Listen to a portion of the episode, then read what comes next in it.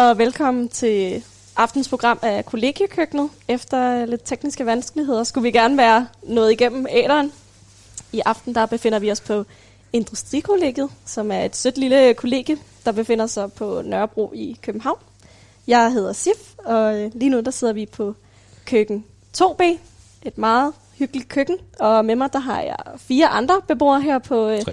Nå ja, tre andre beboere her, på kollegiet. Og ved siden af mig der sidder... Øh, Der sidder Jeppe. Og øh, hej, jeg hedder Jeppe. Jeg øh, bor ikke på det her køkken, jeg bor hen på to af, det vil sige den anden side. Vi har sådan to tårne, som vi bor i. Og til dagligt læser medicin. Men øh, jeg hedder Lukas. Bor også her på 2B. Læser fysik og nanoteknologi til daglig. Jeg hedder Katrine, og jeg bor op på køkken 3B, som faktisk er lige ovenover, hvor vi faktisk er nu. Øhm, og til daglig læser jeg biologi på KU. Og jeg glemte helt at sige, at øh, jeg læser noget, der hedder Naturressourcer, også på Københavns Universitet. Øh, og inden vi gik i gang, så talte vi lidt om, om vi skulle sige en fun fact om os selv, men vi kom i tanke om, at det var måske lidt svært at finde på noget, der var rigtig sjovt og, øh, og, nø- og nyttig viden. Ja. Så i stedet for, så kommer der et lille spørgsmål, så nu spørger jeg dig, Jeppe. Ris eller pasta? Pasta. Pasta. Enig. Pasta. Ja, jeg er også på pastaen. Det er også. Vi sad faktisk og blev lidt enige før og havde en lille samtale om, hvorfor det skulle være, Det er jo ikke meningen, de skal vide det. om det skal være ris eller pasta. Vi havde en lille generalprøve, hvor vi troede, vi sendte, men det gjorde vi så ikke. Så, øh, Jeg synes bare, det var sådan en god diskussion. Mm. Ja. Ja, jeg ved ikke, skal vi fortælle lidt om uh, industrikollegiet? Sådan? Nu havde Jeppe lige fortalt, at vi er opdelt i to tårne. Yeah. Det er et lidt lille kollegie, vi bor kun uh, 95 styk. Det er et privatejet kollegie, bygget af Industriens Fond tilbage i 2003. Uh, bygget, så der er rigtig god mulighed for at være enormt sociale. Hver køkken hænger sammen med en lille trappe til køkkenet ovenover. Så man er på, undtagen, undtagen 1 og 1B. De har kun hinanden. ja, der er det bygget lidt skørt. Der er de kun Det var faktisk meningen, tror jeg, jeg havde forstået, det er måske en skrøne, at der skulle være en 6. etage. Der er fem etager på det her kollegie. Der skulle være en 6. etage på det her kollegie, men det ved jeg ikke, de løb tør for penge eller et eller andet den stil. så de kunne kun bygge trapper mellem etage 2 og 3 og etage 4 og 5. Ja. De var, bare, de var i gang med at bygge og bygge og bygge. Lige pludselig sådan lidt.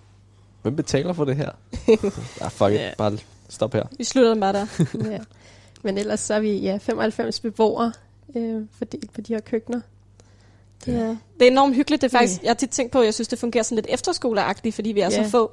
Og så Ja. heldigvis også så sociale. Mm. Så man lægger mærke til, når der er nogle nye, der flytter ind, og man lærer folk at kende. Man Mm. kender egentlig ret mange, der bor her. Ja. Og det, det synes jeg adskiller sig lidt, når jeg taler med mine andre venner fra studiet, der bor på nogle af de andre kolleger. Så kender man mest dem, der bor på sit eget køkken, eller på køkkenet lige ved siden af, eller noget, der Mm. mm. du ikke?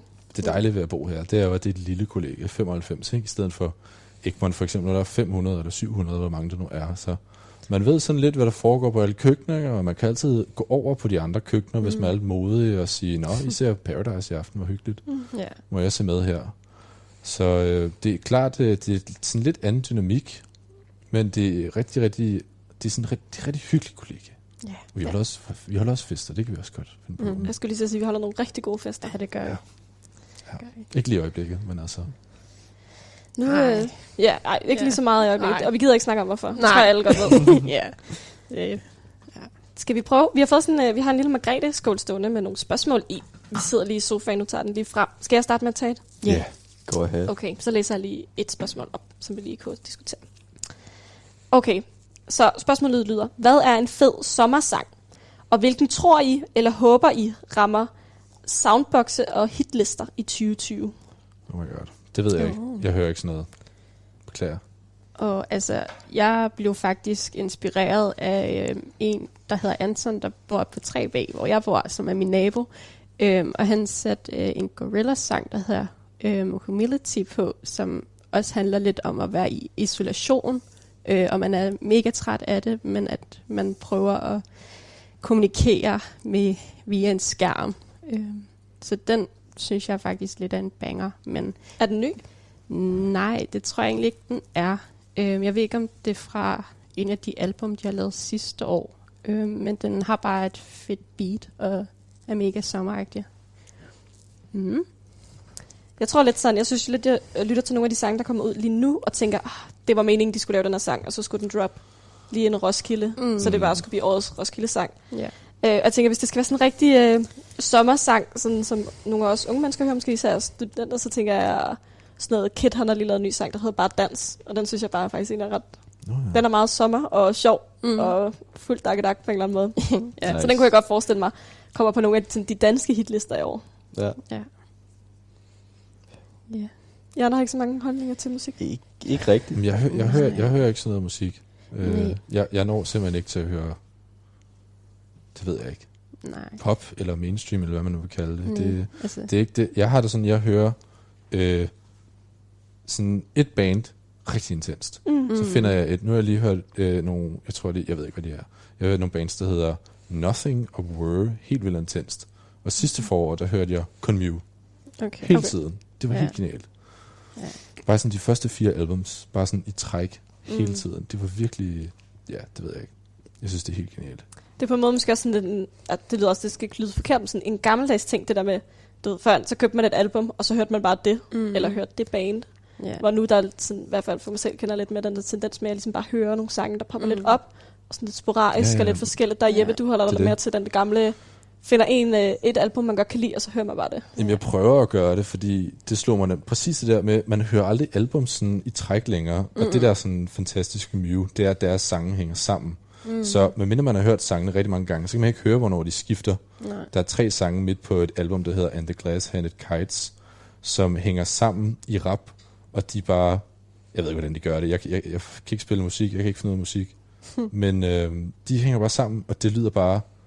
Altså, det lyder bare så godt. Ja. Det, det, ej. Jeg er faktisk også, efter jeg mødte min kæreste her i september måned, også blevet vildt god til bare at høre LP'er, og sådan kunne høre et fuldt album ud, og også bare LP'er, det er jo bare en mega god lyd, der er på den i forhold til ja, Spotify, hvad man ellers bruger. Øh, så det er også bare super fedt at blive lidt vant til det, fordi det er jo egentlig bare noget, man altid har været vant til som barn, at jamen, så er man lige gået ned og brugt 150 kroner på en Hits for Kids, og så bare hørt det og danset til det. Det, det gør man bare ikke så meget mere. Og det er også de, de, de, for eksempel, når man bare nok køber de der hits for Kids album, det er de sange, der sidder fast nu, ikke? Jo. Mm. Så til hver en fest, hvis man så hører et eller andet, man havde hørt på det album, så Ja. bare helt Ja. op at køre, ikke? Ja. Det, det hørte jeg ikke. Det er ikke det. Nej, Nej. jeg hørte John Mogensen. Ja. Så, Jeg Ja. havde sådan en dag i 4. klasse, tror jeg, eller sådan noget, hvor øh, sagde musiklæren, I skal øh, finde en sang, I skal tage den med, og så skal vi høre den, og så skulle alle tage hver deres sang med.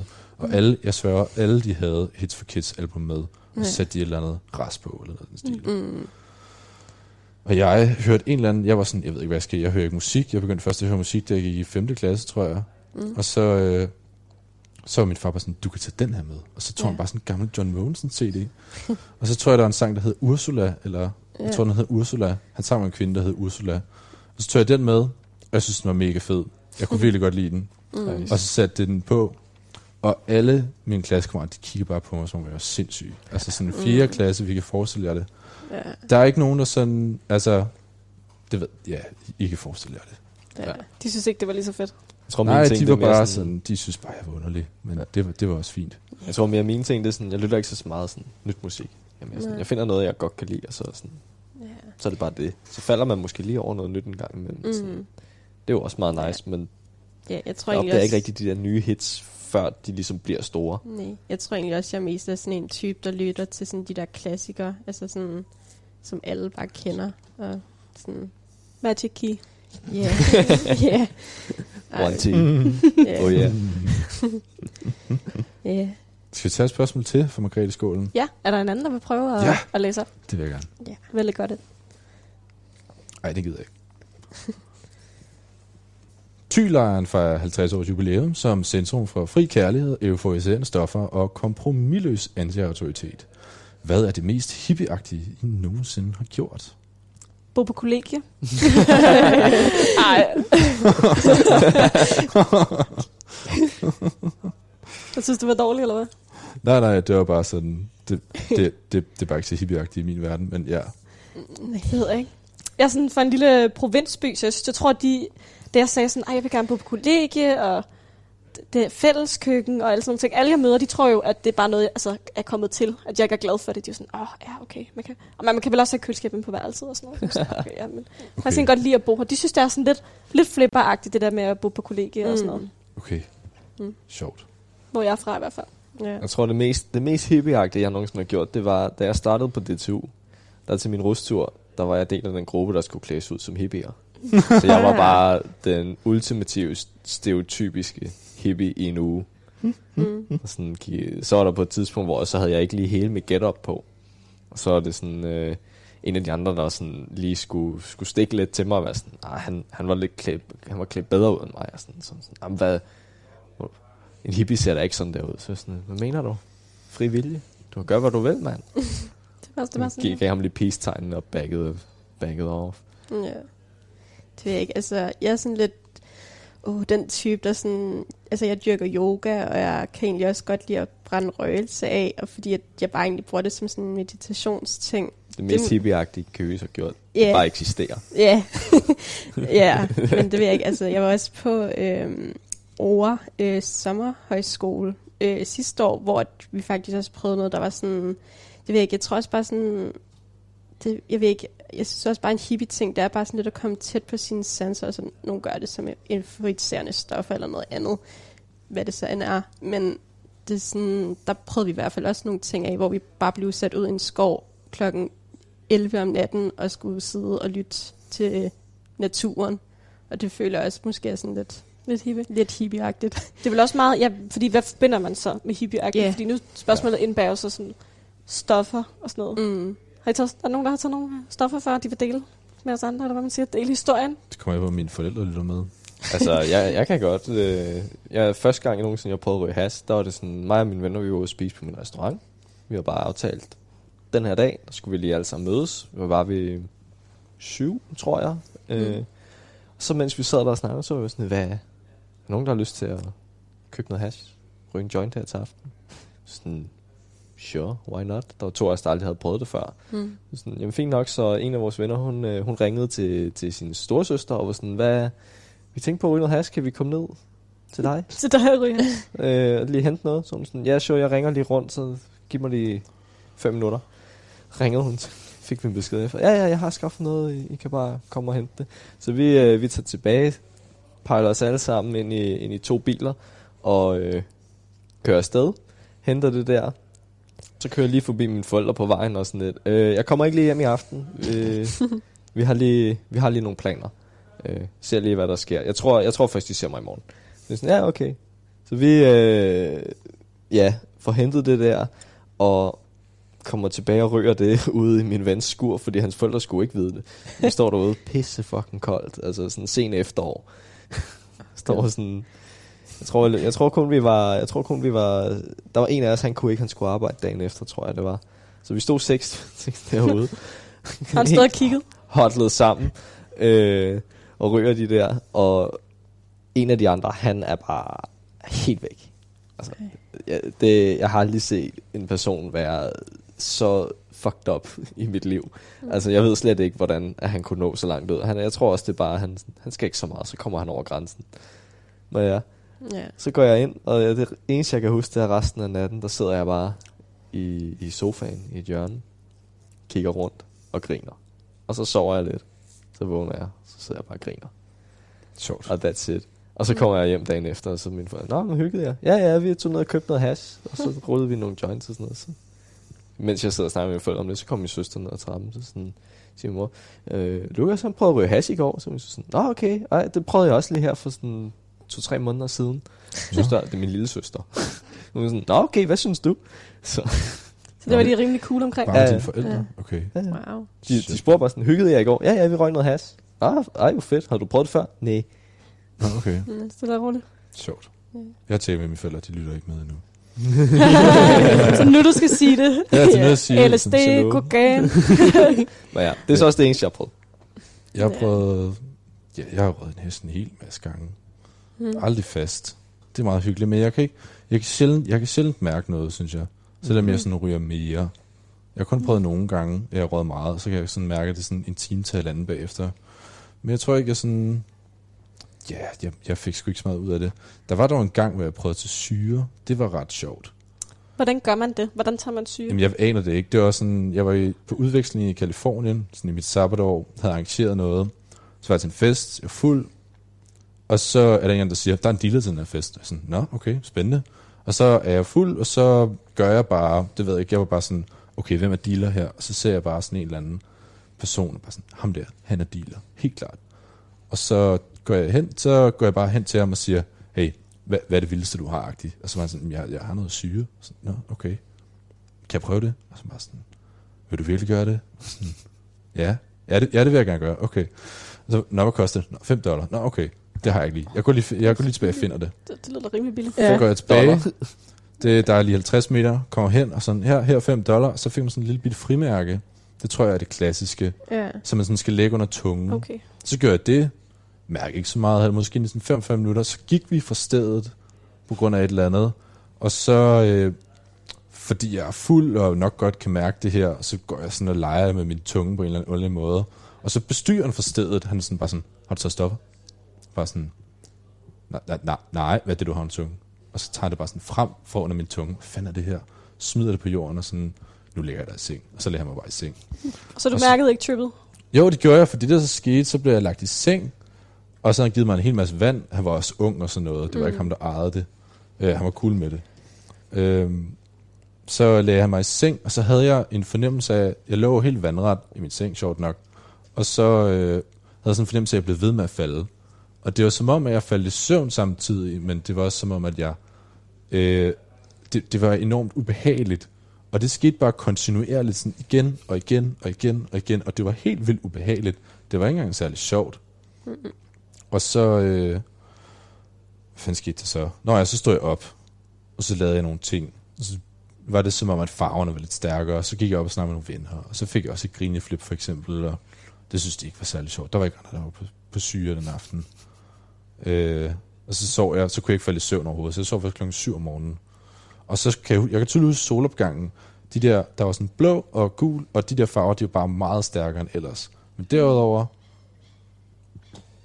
ja, jeg var bare lidt underlig, men jeg kunne lige så godt også have været fuld jo. Det var bare sådan en anderledes ros. Det var ikke sådan...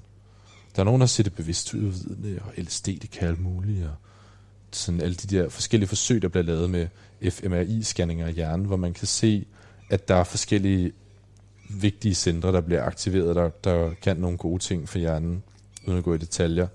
Og LSD, det er bare det vildeste stof for, det er bevidsthedsudvidende, og du bliver enormt kreativ, og du bliver enormt alt muligt. Den oplevelse havde jeg overhovedet ikke. Jeg skal lige sige, at man, jeg ved ikke, om man kan, kan I også høre mågerne sådan i, øh, Ja. i jeres mikrofon? Det er bare, vi sidder bare tæt på vinduet. Det er ikke, fordi vi sidder udenfor, eller der er måger inde på kollegaer, så vi sidder bare lige ved vinduet. ja. Jeg tror også, det er meget vigtigt, den der med, at du ved, stoffer har forskellige effekt på forskellige mennesker og sådan mm. noget. Jeg har ikke selv rodet så meget rundt, men jeg tror, jeg har spist en hash en enkelt gang. Men det er fordi, mm. jeg, jeg bliver selv det mest sindssyge menneske, jeg kender, når jeg drikker. Det er mit alter ego, der kommer frem, når jeg er fuld til at tage slet ikke møde. Nej. Det er overmenneske. Nej. Jeg kommer til at blive, hvis jeg tager nogle andre former for stoffer. Sådan, det er jeg slet ikke klar til. Nej. Men det ja. handler jo også om, at man tager uppers eller downers. Man tager psykedelisk, eller man tager sådan noget som, sådan noget som coke for eksempel. Mm. Og coke det er det mest sindssyge stof, der findes. Bare sådan, de tre sådan, vigtigste neurotransmitter, hvad man ved af lige nu, som giver en sådan afhængighed, og som giver en lykke, og som giver en sådan selvtillid. Det får man bare alt sammen på én gang. Det er helt sindssygt. Og mm. det er kun den første gang, der, det er kun der, det er bedst. Og sådan, det er ikke bare en bivirkning, det er rent faktisk bare virkningen af stoffet, at fordi niveauerne af dopamin, serotonin og noradrenalin falder så meget, så får man en, altså en kort depression, bare som virkning af det. Så hvis der er noget, jeg aldrig skulle tage, så skulle det være kokain, for det er sådan fuldkommen, mm. altså det, det, det vender op og ned på hjernen. Og jeg har læst nogle historier om folk, der tog det måske i to år, UK fast, var kokke og sådan noget. Og de tog det måske i to år, og fire år efter han var stoppet, der tænkte han på det hver eneste dag. Er Bare sådan- stadig, ikke? Hver eneste dag, der skulle han, det, altså det er jo bare sådan, uh, så laver man er sådan, Ja. ej, det, ej, det er ikke godt. Hvad dig, Katrine? Nej, jeg har, sgu, jeg har faktisk ikke prøvet noget.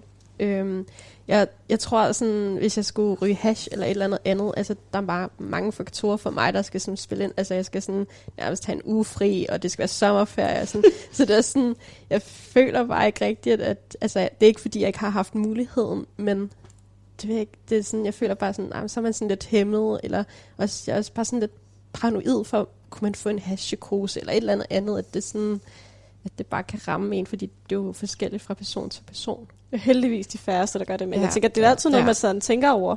Ja. Ja, ja. Hvis man ikke er så erfaren med det, så tænker jeg også, at man skal være lidt sådan opmærksom på, mm. ikke bare at ryge på det første det bedste, man sådan får tilbudt måske Ja. også, ikke? Eller Ja, være jeg vil helt klart... Øh, Ja, ja, jeg vil også være sådan...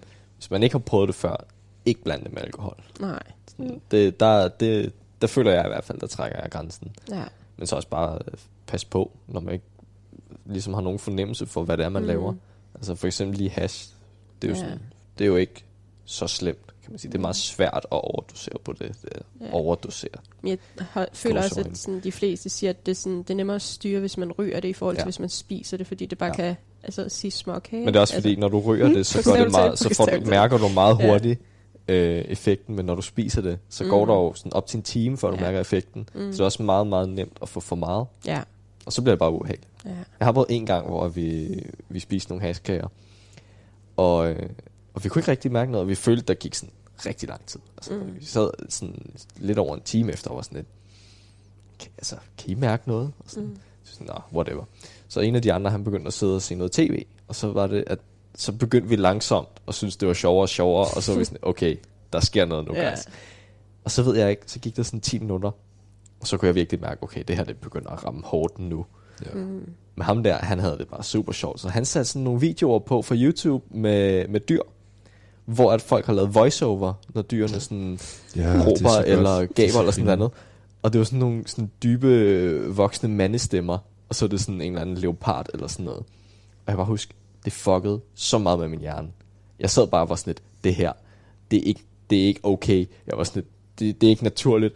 Sådan lidt, hvad fuck sker der? Og til sidst så var jeg sådan lidt, jeg får det dårligt. sådan at se på de der dyr snak, med de der menneskestemmer. Jeg var sådan lidt, det her kan jeg simpelthen ikke overskue. Så blev jeg nødt til bare gå på mit værelse. jeg kunne bare ikke klare det. Jeg var sådan, de der dyr, der snakkede, jeg var sådan lidt, det her, det er so beyond me lige nu. jeg har bare brug for at komme væk. Det kender jeg også masser af mennesker, der har prøvet. Ja. Ja. Man bare det- for meget. Og det der også er, det, det med hash, det er jo også sådan, jeg tror, jeg fik at vide af en sygeplejerske på et tidspunkt, at 30 procent af de, dem, der, af de unge mennesker fra 12 til 18, der er indlagt på ungdomspsykiatrisk, 30 procent af dem, de ligger der, fordi de fik en, en hashpsykose. Mm. Så det er jo også sådan, for eksempel hvis man snakker om legalisering af det, du ved, jeg har ikke hørt om nogen, der får en alkoholpsykose, men altså, de, de, ja, Ja. man tænker jo ikke, at det er så slemt, men der er også bare nogen, der virkelig... Altså, hvis de får den der psykose, så, så er det bare det. Så kan det returnere, så vidt jeg har forstået, på hvert eneste tidspunkt, det skal være. Ja. Mm. Så er der bare et eller andet, der er sket i hjernen, som bare gør, at man kan få psykoser. Mm. Ja, det er virkelig... Og det er også lidt en uheldig bivirkning, fordi så kan man jo sagtens veje op og imod og sige, der er også mange, så mange unge mennesker, der drikker, og der er jo helt klart også nogen i dem, der også bliver afhængige af det. Mm. Og det har jo også nogle følger resten af livet, både sådan rent fysisk, men også mentalt, ikke? Mm. Og så skulle veje det op imod. Så der er tanken på en mere, det, er på en måde mere uhyggeligt at tænke på, at en psykose kan vende tilbage, end at tænke på, okay, måske er man alkoholiker i en periode, eller sådan. Ja. Som om man bedre kan forholde sig til det med alkohol. Fungerende. Fungerende alkoholiker i en periode. Ja, fungerende alkoholiker. Jeg tror, alle, der er...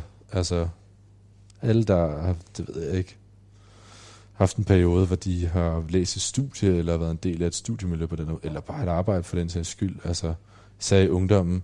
Jeg tror, alle er fungerende alkoholikere, sådan lidt on and off der. Altså, det, Mm. jeg tror, det, det kommer lidt med det at være ung, og, altså især, især i 20'erne, ikke? Ja. Og så især gymnasie, erhvervsskole, eller hvad man nu har gået på. Ja, yeah. Også bare uni har jo en Ja. ret, ret hård alkoholkultur, i hvert fald i sådan rusvejledermiljøet. Ja, sådan Ja. ja. Det, det, skal man, ja, ja. man kunne holde til noget. Ja. Det kommer man også bare til. Det er sindssygt. Det, Ja. Ja. Ja, Ja, fordi det bliver jo bare sådan uh, the new normal. Mm. Eller, jeg har ikke selv været rusvejleder, men der er mange af mine Nej. venner, der har, hvor jeg tænker, hold da op. ja. Det Ja. er Jeg kan slet ikke følge med. Altså bare, sådan, det er hver gang, de laver et eller andet. Så bare det, at skal være fuld, det er ligesom sådan konceptet. Ja. Mm. Okay, så tager vi ud og sejler kano og er fuld. Eller sådan, du ved. Ja, ja, ja. Mm. Det er altid en del af det. Jeg føler altid, der er et eller andet form for druk indeblandt. Ja. Mm. Og det kan jo også være mega sjovt. Jeg synes bare, det er sådan imponerende, at man... Altså jeg jo sådan, hvis jeg er rigtig fuld, så skal jeg jo have halvanden måned til at komme. Eller sådan noget, før jeg kan noget igen. Jeg kan, jeg kan ikke altså sådan møde op næste dag, og så blive Ja. ja. lige så fuld. Nej, shit, okay. Det er er kun også noget- på Roskilde Festival, hvor jeg virkelig må presse mig så, ja. at blive lidt fuld hver aften. Jeg vil sige, da jeg var sted i 18, der var jeg sådan...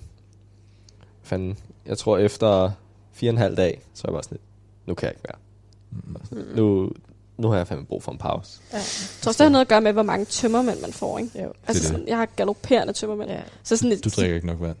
Ja, det gør jeg nok heller ikke, men jeg synes, der er bare ikke noget, der virker. Altså, det er jo... Du skal drikke noget vand. NetDoctor har jo sådan en, øh, en liste over, hvad kalder man det sådan, symptomer på tømmermænd, der kan bare klikke af på dem altså.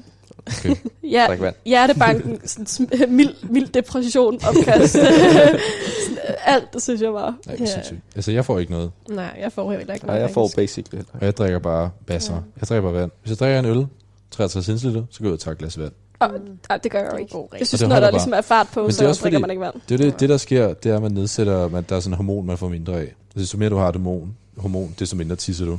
Og alkohol går bare ind og gør, at man frisætter mindre af det der hormon. Mm. Så man tisser bare mere, og så bliver man dehydreret, og det giver ondt i hovedet og kvalme og ondt alle mulige steder. Mm. Og jeg har det som om, at når jeg er tømt, når jeg lige vågner op sådan, oh shit, jeg har ondt i hovedet, så går jeg bare ud og bæller sådan lidt af vand, så min hovedpine bare er væk. Mm. Altså, det, siger, det synes jeg også, jeg gør, men den er, ikke, den er jo ikke væk. Altså, mm. så den, er bare, den, den bliver bare hængende, den der hovedpine der, sådan resten af dagen. Jeg vil sige, nu er jeg blevet 25, og det er måske lidt en anden sag. Der er også mange, der har sagt, at når man bliver 25, så sker der noget helt. Så det er bare noget andet. Altså også i forhold til mavesyre og problemer Mm. med det. det øh, man, man kan sgu ikke klare sådan fem ugers druk eller noget af den stil. Det, det dur ikke.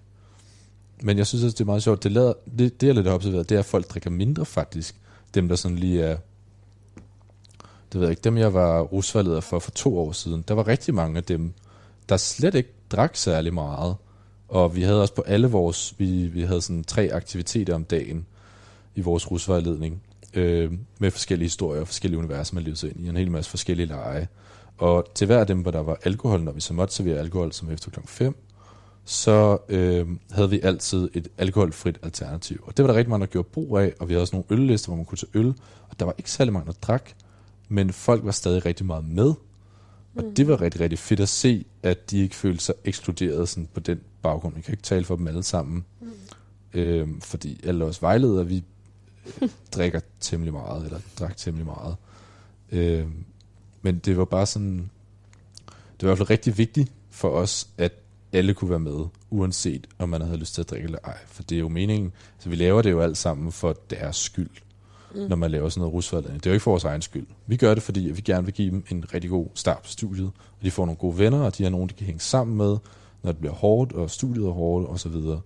Og de måske flytter hertil fra Jylland eller Fyn, eller et eller andet den stil, og ikke kender nogen. Så det, jeg, jeg, det er som om, at der sådan lidt kommer, det er bare det her observeret, som om, at det ved jeg ikke, dem der er 18 nu, de, de drikker bare lidt mindre, end det vi før gjorde. Mm. Så det bliver lidt sejt, eller sådan Måske lidt... er der også bare, altså, der er kommet et alternativ. Det er jo faktisk ikke engang sikkert, der var det førhen. Mm. Jeg tænker også bare sådan mere for rus, rusturnes side, at der var også blevet mere populært at lave noget andet, ikke? Hvor jeg kunne forestille mig, at turene måske førhen var hardcore druk, ikke? Ja, de var, ja, jeg har læst, hvad, hvad de lavede for 15 år siden, og det var, ja, det, det var noget andet. Ja. Hvad med på jeres rustur, Køkke? Uh, altså, nu har jeg jo faktisk læst biokemi øh, et år før, hvor at, øh, jeg føler, at det var sådan, altså det var over en uge, så vidt jeg husker. Øh, men der havde vi også bare sådan en hel dag, hvor vi havde, altså alkoholfri dage, hvor vi Det bare, havde vi også. ja, hvor vi Sådan bare en pausedag lige i midten. Ja, hvor vi bare sad og så film, og så var der også nogle sådan undervisere ude og fortælle om Mm. selve studiet, og hvad man gør, hvis man snyder, eller et eller andet andet gøj. Øhm, men nu har jeg selv været rusvejleder, og jeg vil godt nok sige, at min elever har, den har oplevet nogle ting, måske. altså, jeg vil sige, altså, jeg kan godt mærke, at i forhold til, hvad det var dengang, så er jeg ikke lige så stærk i det, og nu er jeg også blevet ældre og sådan nogle ting, men, øhm, men altså, jeg føler altid, at vi har kørt et alternativ til folk, der ikke drikker, øhm, eller ikke har lyst til det den dag, eller hvad man lige mm. føler. Øhm, men jo, altså, i forhold til måske mange andre studier, så føler ikke, at biologistudiet er sådan et altså hardcore drukstudie. Vi er sådan lidt, altså det, nu er jeg lige blevet færdig med min bachelor, men da vi var på rustur, den er ikke så lang på, øh, på naturressourcer, det er ude på Frederiksberg Campus, og vi sammen med alle mulige andre, den er tre dage Mm. lang.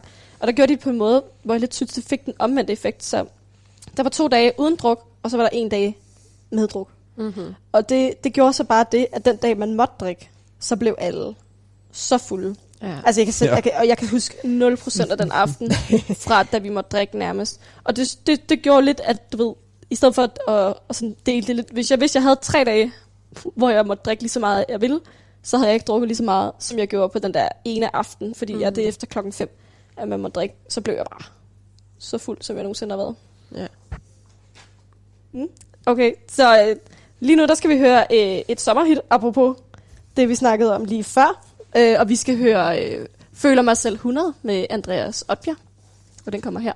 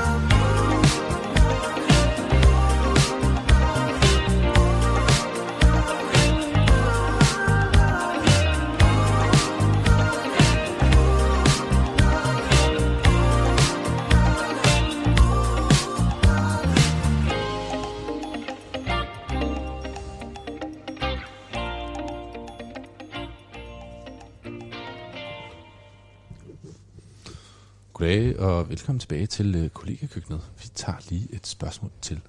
Yes. Jeg har fået trukket et nyt et. Det lyder sgu meget sjovt.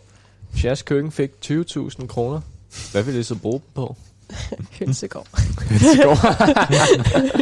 oh yes. Oh yes. Skal bare nogle høns i gang her. Ja. Festival. Helt klart. Fortæl lige historien, Lukas, med de der høns og, Ja. og vores køkken. Ja, puh, hvor skal man overhovedet begynde med de høns der? Øh, jamen, øh, jeg er en af de, de forholdsvis nye tilflyttere til kollegiet. Øh, vi var en del, der flyttede ind her i løbet af de sidste øh, ni, ni måneders tid.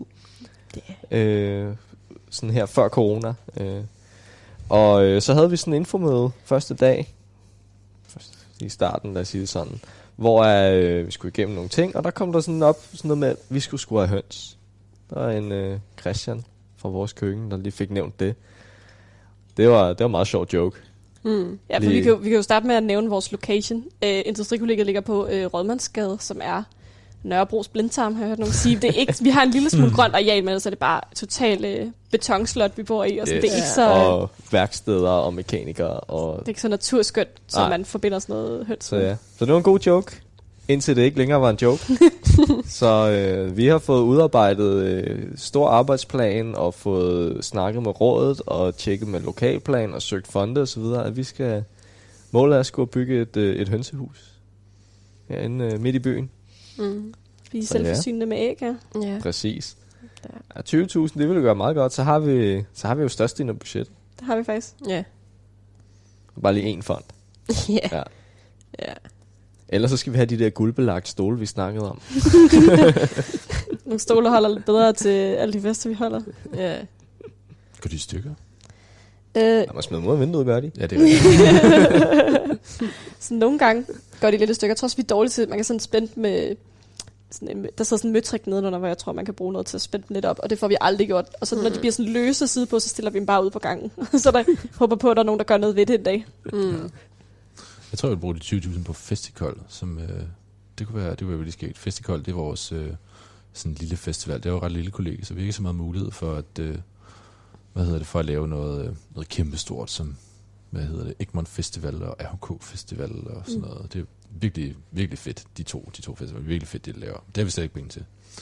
Men det er vores årsfest, som er blevet til en lille festival på grund af to gave kvinder, der øh, bestemte sig for at gøre noget mere ud af det. Og det er faktisk blevet virkelig, virkelig fedt. Men øh, det er jo altid det med at finde penge, når man ikke har så mange. Og vi havde faktisk en lang snak i dag om, hvordan vi skulle finde pengene til det i vores sådan, beboerforening, eller hvad man skal sige. Os, der repræsenterer alle beboerne her på kollegiet. Øhm, men det er... Øh, ja, det- ja, det vil jeg gerne bruge det på. Det var egentlig bare det. Det er en meget god idé. Det vil bidrage godt til budgettet i hvert fald, Ja. som i forvejen Ja. er sådan lidt, lidt knapt Ja. ja. for det. Jeg tænker også nogle Meget, gange... meget nobelt.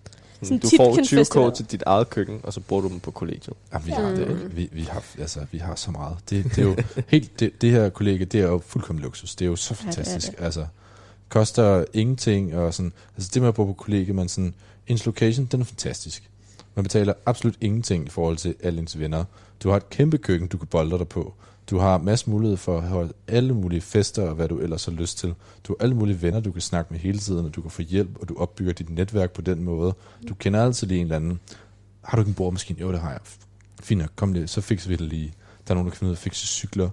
Og det er, sådan, det er så billigt, og man får så meget med, så man sådan, når man snakker med nogen, der for eksempel bor til leje i en lejlighed, om den så er forældrekøbt eller ej, det er altså, det der med at få penge, selvom SU'en er rigtig høj, og det er rigtig fedt, så at, altså, det, det er bare noget helt andet. Mm. Og man skal tage sig af alt selv, og man skal være opmærksom på alt selv. Det, det er simpelthen, det er også derfor, jeg har boet snart fire år, og det er derfor, jeg ikke, altså, det, det, det er så lækkert at bo her. Ja. Jeg synes også, det er meget karakteristisk for vores kollega. Nu har jeg boet på et andet kollega før. Ikke for at skulle tale sådan noget dårligt om det, men sådan, der var det bare ikke lige så socialt. Og det var ikke, at man bare spurgte naboen om, du ved, om man kunne låne noget Mhm. eller noget. Altså det, er, det kommer meget ind på det enkelte kollega. Især hen i København, så når man begynder at studere, så finder man ud af, hvilke kollegaer har nogle fede ry i forhold til det, man gerne vil. For der er jo også nogen, der mm. på kollega, fordi det er det billige alternativ, men de er ikke så meget til det sociale på den måde, og det skal Mhm. der jo også være plads til. Og så er der nogle kollegaer ligesom vores, som, som gerne vil fremme det sociale og rummer det på en lidt anden måde. Mm. Ja. ja. Er det på tide med et spørgsmål? Skal vi tage lidt? Ja. Vent, du har ikke svaret på, hvad vi skal bruge de 20.000 til. Hvad vi skulle bruge de 20.000, det kan Øh, godt det har du være... heller ikke, Katrine. Nej. Men vi får jo faktisk, vi er jo lidt heldige, vi får jo faktisk lidt i, i hovedet af røv her. Ja, det gør vi. Sådan for sponsoreret møbler og noget, så det kunne godt være, Komfur. man bare...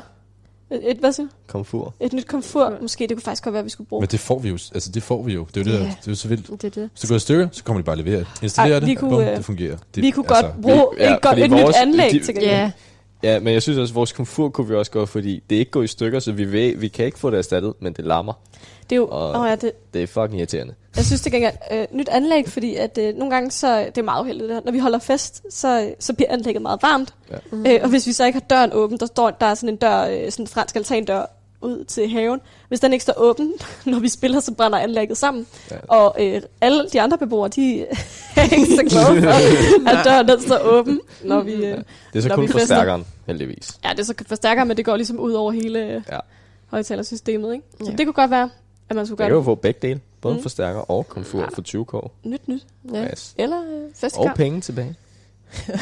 ja. ja.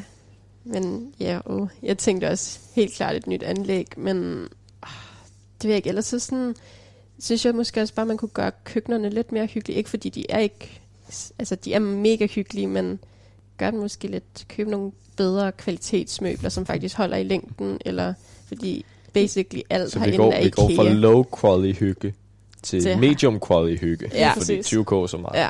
det. Nej, nej, Vi bruger 20k på et nyt sofabord. Nu sidder jeg og kigger på, det er sådan uh, to, to af de helt billige sofabord fra Ikea, uh, klistret sammen med tape. Ja, præcis. Og man kan løfte med en lille finger. Altså, Ja. Det er til gengæld meget Ja. smart. ingenting i det. Man skal passe på med at lægge arm på ting, så går Ja. album bare igennem. Det har jeg oplevet før. På sådan et her. Så taler jeg faktisk. Ja, præcis. Lige præcis sådan det der faktisk. Så lige skal prøve sofabord nede i Ikea. Skulle lige. Ja. Ja. Skal vi tage det? Ja, Ja. lad os gøre det. Oha. Så tager vi det her. Øh, hvis I overtog verdensherredømmet i morgen, hvad, vil det, hvad er det første, I vil indføre eller ændre?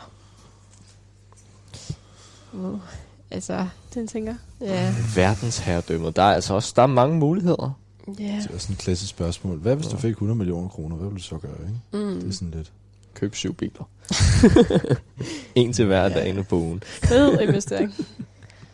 Ja, det er svært også, fordi det er hele verden, så ikke? Ja. Mm. Det kommer også an på, om man sådan bare er Gud, eller man bare kan... Øh, man kan indføre Ja, ja, er regler, og så håbe, at folk følger dem, ikke? Bliver du bare sådan president of the world, men så kan du Mm. godt sådan blive afstemt, eller kan folk godt gå imod dig, eller har du bare, du styrer? Lad os bare sige, Altså- man er, lad os bare sige, man er Gud, for eksempel. Man er Så vi- Gud. Så, er vi- så er vi Gud for det. Hvis du Mm. vil have noget, så kan du få det. Hvad vil vi så gerne have? Øh, så skal vi fikse klimakrisen som det første, tror jeg. Ja. Det er nok meget god idé.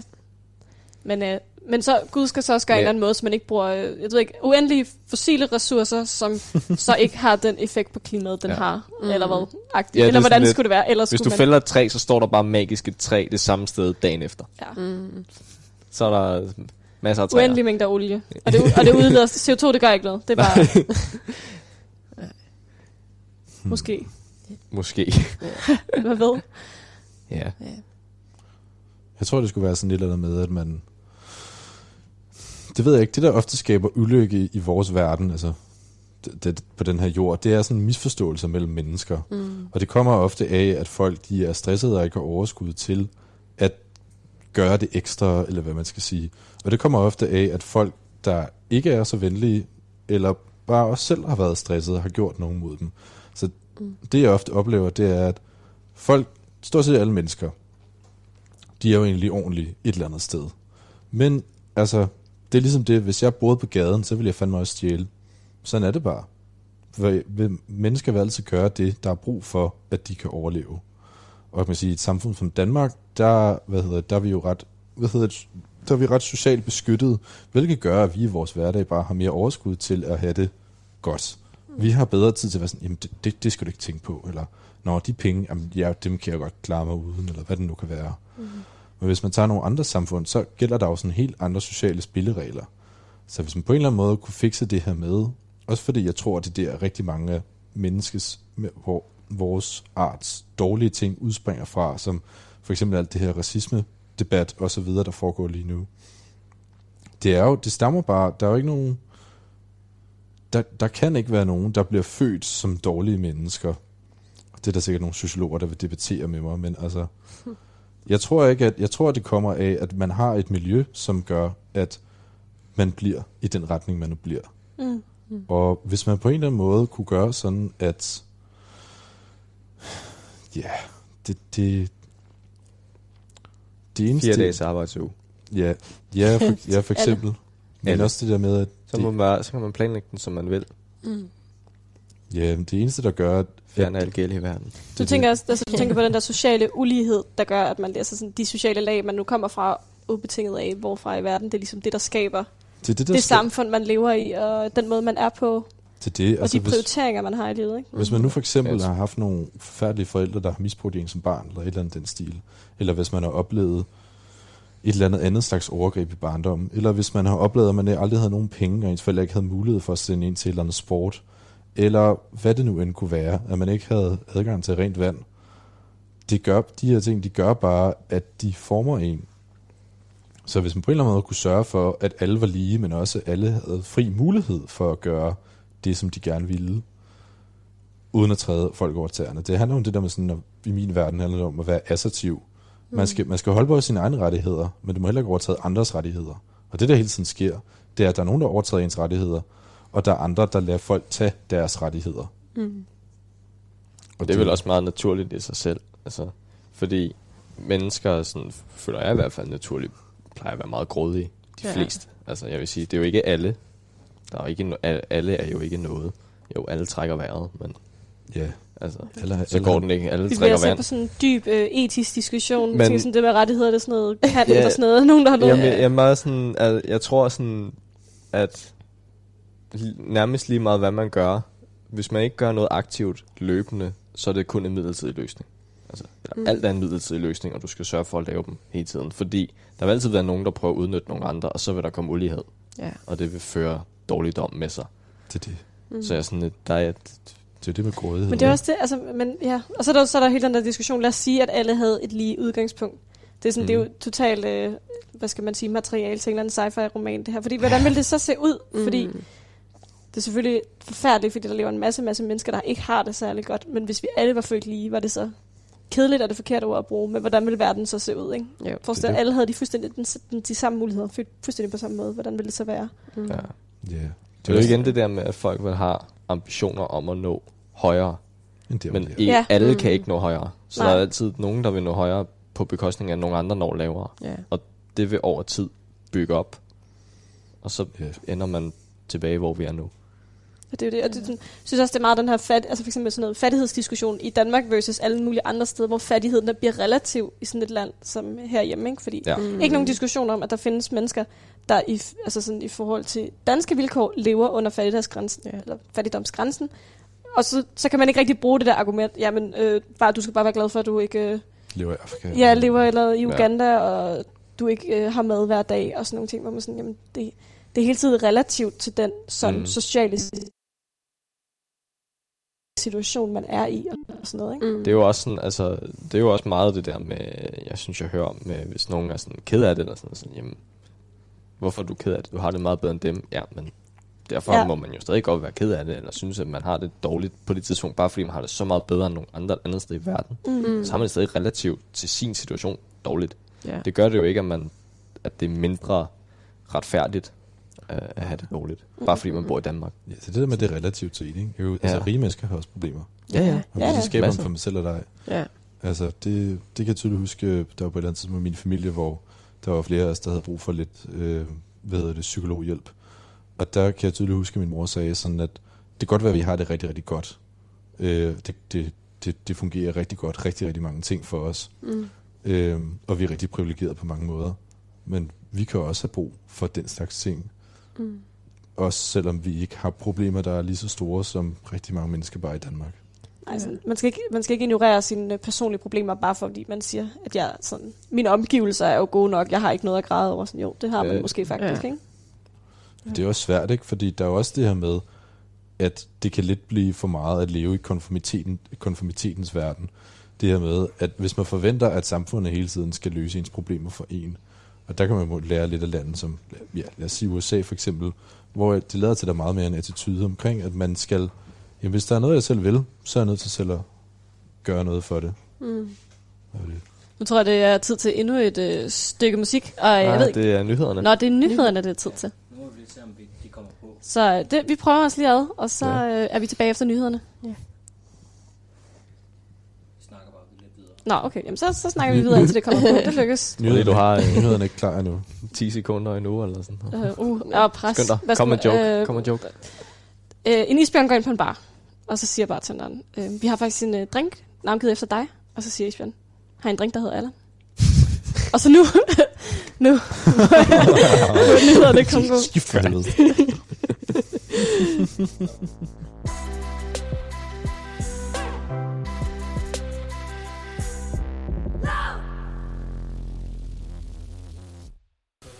Øhm, men altså, jeg tænker bare, at det her det fortsætter, og så vi tager et, øh, et spørgsmål til, og så, så, så fikser det sig selv på et tidspunkt. Ja. Katrine, er du mod på at trække et spørgsmål? Ja, det har jeg. Mm. Mm. Skal vi se her. Hvad ser I frem til at være, eller ved at være færdiguddannet, og hvad er det mest nervepirrende? Mm-hmm. Øh, mange ting. altså, det er jo det store spørgsmål. Jeg, jeg synes, Ja. flere, flere gange om året har jeg sådan nogle øh, eksistentialistiske øh, livskriser, hvor man er sådan, hvad er det, jeg bliver, når jeg er færdig? Bliver jeg glad for Mm. det, jeg laver? Øh, jeg, ja, det, jeg glæder mig mest til at være færdig, det er forhåbentlig nu læser jeg naturressourcer og specialiserer mig i miljøvidenskab. Jeg føler, at jeg vil gerne bidrage til, at øh, i Danmark er vi jo gode, kan man sige, til at passe på miljøet. Det kan selvfølgelig altid forbedres, og der, landbruget er en stor del af, af den forurening, vi oplever herhjemme, og være med til herhjemme, men også på, på verdensplan, og øh, lave nogle øh, større miljøløsninger, øh, også øh, nogle klimaorienterede løsninger. Mm. Øh, jeg tror, det mest nervepirrende er, det er jeg bange for at få et job, og så sidde hver dag og tænke, at man har lyst til at skyde sig selv i hovedet. Ja. Ja, ja. den tror jeg alle sammen, vi kan være enige om. Ja. Jeg ved ikke, jeg tror også bare sådan, altså jeg er specialiseret øh, i cellebiologi og fysiologi, øh, og er faktisk i gang med at skrive mit speciale. Øh, men jeg tror også bare, jeg sådan Jeg får at vide af mine venner, det er godt. anlagt, at, ja, ja, at jeg også gerne vil ændre nogle ting i verden. Sådan, for eksempel, altså jeg kigger på, hvordan man måske kan finde nogle faktorer til at forebygge Alzheimer's, altså i en ung alder. Øhm, eller man kan måle det via blodprøver. Øhm, og det er sådan en ting, fordi det også er et samfundsmæssigt problem for mange, altså både for den, der får Alzheimer's, men også pårørende. Og det, det motiverer også bare mig, at jeg kan gøre en forskel på den måde. Øhm, og så er jeg også bare den person, eller den type, kan man sige, der gerne vil have en, altså en anderledes hverdag. Altså sådan, at det ikke bare er det samme, jeg står op til hver dag. Øhm, men at der er lidt variation i det, fordi ellers så kører jeg simpelthen død i det. Og det tror jeg er det mest nervepirrende for mig. Ja. Mm. Yeah. Har jeg andre nogle tanker? Ja, jeg skal, jeg skal, jeg, jeg skal være læge, så jeg skal... du ved, det, det jeg mest frygter, når jeg er færdig, det er, at jeg skal sidde foran en computer og lave administrative ting i sundhedsplatformen. Det gider jeg simpelthen ikke. Det er simpelthen for kedeligt. Det er ikke det, jeg, det er, ikke det, jeg er uddannet til. Det er ikke det, jeg er lavet til. Det, det, det, det må der være nogen, der er bedre uddannet til det end jeg, og som har valgt det som levevej. Derudover så bliver det jo meget spændende, det der med at stå formentlig i nogle akutte situationer, ikke så ofte, men en gang imellem, hvor man er sådan, det hviler på en at tage de rigtige beslutninger på de rigtige tidspunkter. Og det bliver rigtig spændende. Og så tror jeg, at det sværeste for mig, det bliver det der med at have en hverdag. Fordi jeg nyder helt enormt meget, at jeg kan gøre det præcis ligesom jeg har lyst til lige nu. Mit studie, det kan jeg bare køre ligesom jeg har lyst til. Alt min hverdag kan jeg køre ligesom jeg har lyst til. Jeg behøver ikke arbejde, fordi jeg får SU. Det er helt genialt. Det der med, at man sådan skal vende sig til, at man skal møde på det samme tidspunkt hver dag, 40 timer om ugen, og man skal sådan, det der med rutinen, det synes jeg er noget af det sværeste. Fordi det føles bare som om, at, at livet det står sådan fuldkommen stille. Og man bevæger sig bare i, sådan, i de samme cirkler igen og igen, og man begynder at tænke over, hvad er livet overhovedet? Er det bare det her med at stoppe og gå ud og skide, og så, så tager man på arbejde, og så får man noget mad, og så gør man noget, som man er glad for, og så tager man hjem, og så, ja, yeah. det, det er meget, så, og så, så kommer lidt fritid og sådan noget, ikke? Mm. Og så skal man bare op igen. Du ved, det, der er nogen, der kræver en. Det der med, at der er andre, der sådan bestemmer over mig, det, det har jeg virkelig svært ved. Ja. Det er sådan virkelig, nej, jeg, jeg, jeg, nu vil jeg lave det her. Det der med at tilsidesætte mine egne behov på den måde, når der er sådan en bagkant med, at jeg skal møde op næste dag, det har jeg sindssygt svært ved. Og jeg har ikke kunne holde en rutine på noget tidspunkt i mit studie. Det har virkelig været fra semester til semester, at det bare har været, nogle gange så har jeg læst en masse, og nogle gange så har jeg overhovedet ikke læst. Så det er virkelig... Ja, det... det Jeg tror, spændende. jeg Det tror også godt, jeg kan følge ret meget det der med sådan, at det bliver meget anderledes, den rutine, man kommer til at have bagefter. Ja. spændende. Mm. Jeg tror jeg også til delsvis, at jeg sådan, jeg både ser frem til det, fordi jeg tænker, det bliver nemmere at, at ligesom planlægge mere, man kan sige mere langsigtet, for man ved ligesom, hvad man skal forvente. Øh, øh, der er ikke rigtig så mange faktorer, der ændrer ting. Men på den anden side så også, ja, man kan, jeg også frygter også lidt, at man hurtigt kan komme til at føle sig sådan lidt fanget. Ja. Og bare være sådan lidt, Det det. Jeg, jeg har, hvis jeg har lyst til at gøre det her, jamen, så kan jeg ikke. Mm. Fordi jeg har et sted, hvor jeg skal stille op og være Ja. på arbejde. Jeg tror generelt, det er noget, og studerende er ret bange for, fordi ligesom øh, Jeppe sidder og siger nu, vi har enormt meget frihed. Ja, det Ja. Øh, og det er jo selvfølgelig frihed under ansvar, fordi der skal lægges til eksamen øh, nogle gange, og det er jo også enormt hårdt, men hold da op, hvor er det rart at kunne om morgenen sige, den der forelæsning, den når jeg ikke. Ja. Øh, og så tager jeg og læser det på et andet tidspunkt, eller øh, nu. Nogle har allerede sommerferie fra start juni, tre måneder sommerferie, ikke? Jo. øh, To, men ja. så, ja, men hvis man har helt øh, juni, juli, august, er ikke? Hvis man har, vi starter i september, der slet ikke har sommerferie. så er der nogen, der slet ikke har sommerferie, fordi ja. kører noget andet studie Ja. ja. ind over. Mm. Øh, så, øh, så det er nok det, man er bange for, man, øh, fordi så hører man folk, der har et rigtig voksen job, der siger, at jeg har lige tre uger sommerferie, så tænker man, kun shit. Mm. Ja. Mm. Ja. Til gengæld, penge. Det ser jeg frem Ja. til. Helt klart. Altså, ja. jeg, jeg føler lidt, der er virkelig noget, der vejer alt det andet op. Mm. Ja. Og det er, at man er ikke økonomisk er helt ude af skide. Mm-hmm. Mhm. Ja. Ja. Selvom vi har det ok, jeg synes... Ja, ja. Altså, Ja, ja. Så jeg, jeg synes, jeg har det helt fint. Jeg nyder det bare så meget. Jeg har det fint Ja. med de penge, jeg har og sådan noget, men Ja. ja, yeah. Jeg kan også godt mærke, at jeg kunne godt kunne tænke mig en bil en gang imellem, og det, det kræver, at jeg laver noget arbejde, så det sker så også den her sommer. Mm. Mm. Øh, og det ville være fedt, at jeg kunne... Altså, jeg tager, jeg tager blodprøver til hverdag hen på Rigshospitalet, mm. Og det, det er jo fint nok, men det er jo også bare praktisk arbejde.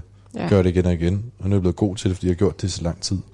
Men det er jo også federe, at man har et eller andet, som man er uddannet til, og som man er rigtig dygtig indenfor. Mm. Så bliver arbejdet forhåbentlig noget andet, end bare, oh shit, nu skal jeg hen og lave alle mulige rutiner igen. Ikke? Jo. Men det er også noget, jeg tror, man skal lære. Ligesom at man skal lære på sit studie, at det kan godt være, at studiet, studiet er stadig rigtigt for en, selvom der er nogle fag, som man bare er ved at brække sig over hver eneste dag. Så, er det også, så vil det også være det samme på arbejdet, og det er i hvert fald det, min forældres generation fortæller mig, det er, at de laver masser af ting, som de ikke gider, og de laver dem i det helt overgang, og de gider ikke gøre det. Men det er man nødt til. Ja. Og det er bare endnu en del af det at blive voksen. Man er nødt til at gøre det, man ikke gider. Og ja, det er jo også det er jo en vigtig ting at lære. Det er skræmmende. ja, jeg er også sådan... blev lidt mørkt, føler jeg. ja, skal, vi ikke kun fordi solen gik ned. skal vi på den dystre tone tage et andet spørgsmål? Ja. Okay, jeg finder et her. Realistisk, ja, måske lidt dystert. Okay. Meget relevant lige nu. Okay. Okay. Er det corona?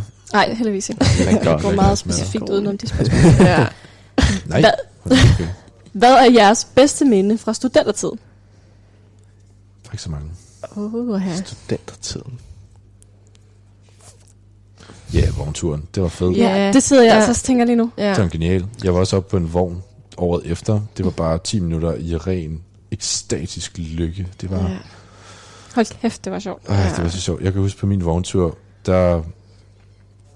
Jeg ved ikke, vi var kun 6-8 stykker, der sådan gad stå op og gad virkelig, det ved jeg, fest virkelig meget med, og resten sad bare ned og, og lavede ikke så meget. Jeg kan bare tydeligt huske, at jeg tænkte, at det, det, det skal dem, der ikke sådan gider være med til det, de skal slet ikke have lov til at ødelægge. Jeg skal bare have det for fedt. Mm. Og det var bare en fed følelse, det der med, at jeg sådan kunne sige, "Jamen, så er det bare også 6-8 stykker, der, der har det pisse sjovt sammen. Og nu er det bare et virkelig godt minde for mig.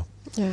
Man mindes også meget nu, når man hører, øh, det kollegiet ligger ikke så langt fra øh, Jagtvej, Tagensvej kryds, det sådan en stor kryds ind i København, og der kører så mange studentervogne lige i øjeblikket. Ja.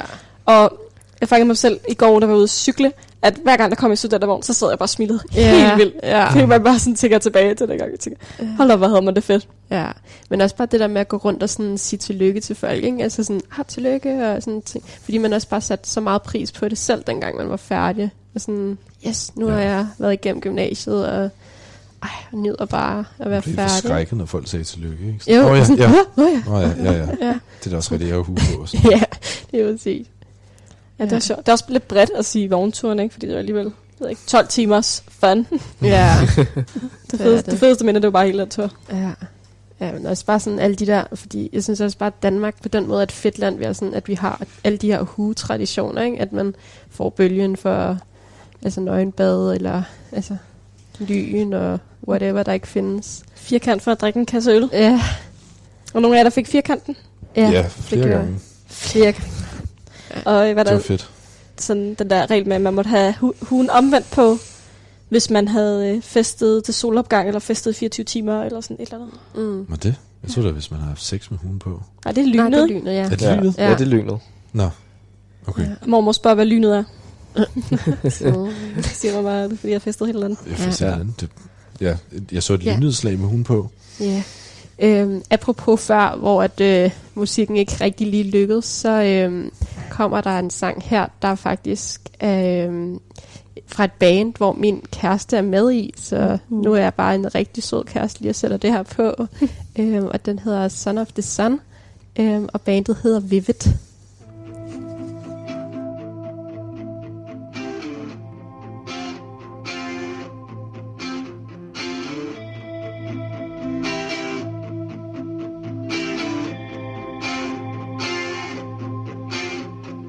Sterility.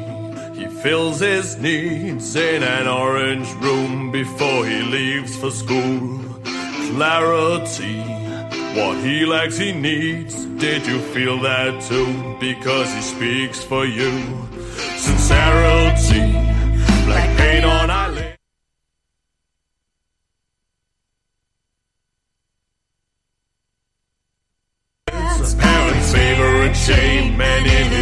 note your name. Disparity in his hair decay, but his eyes paint fire and his voice desire.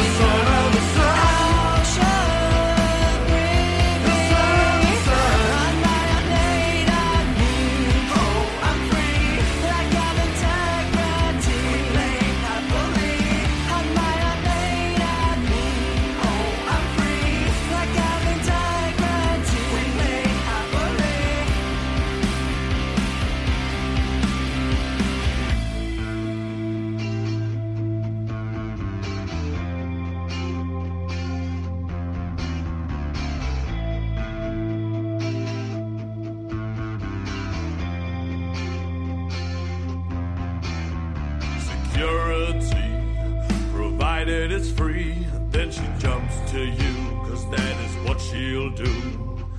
Boundaries, what she lacks, she needs in the sociable room, so don't fail her too. Sincerity, like paint on eyelids, parents' favorite shame, and in her notes your name. Disparity in her hair decay, but her eyes paint fire desire.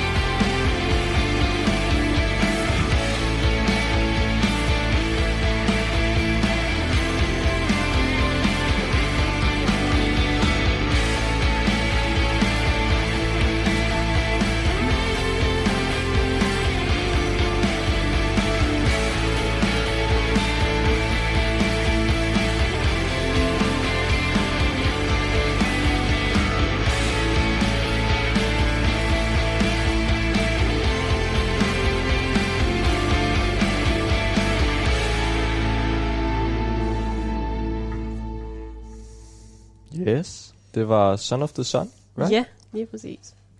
Meget nice. Ja. Nå, velkommen tilbage til Kollegiekøkken. Vi, øh, vi tænker at fortsætte med, med endnu et spændende spørgsmål her. Mm. Og øh, starter faktisk med en lille intro. Den 20. maj 2020 blev mentolcigaretter forbudt i håb om at afholde flere unge fra at begynde at ryge. Afhængighed er naturligvis svært at komme af med, men har I gode erfaringer med at smide en dårlig vane? Hmm. Ja. Ja. Krøl, man har en Nej, det har jeg ikke. Ja, det, det gør jeg ikke en skid ved. Jeg fortsætter bare. Du fortsætter bare. Øh, Glad som man Eller er. det ved jeg ikke. Det, jeg, jeg føler, at mit liv, øh, det, det, det fungerer. Så Ja. øhm, Mm. det, ja, jeg tror selv, jeg synes, jeg har ikke nogen dårlige vaner. Så Mm, nej.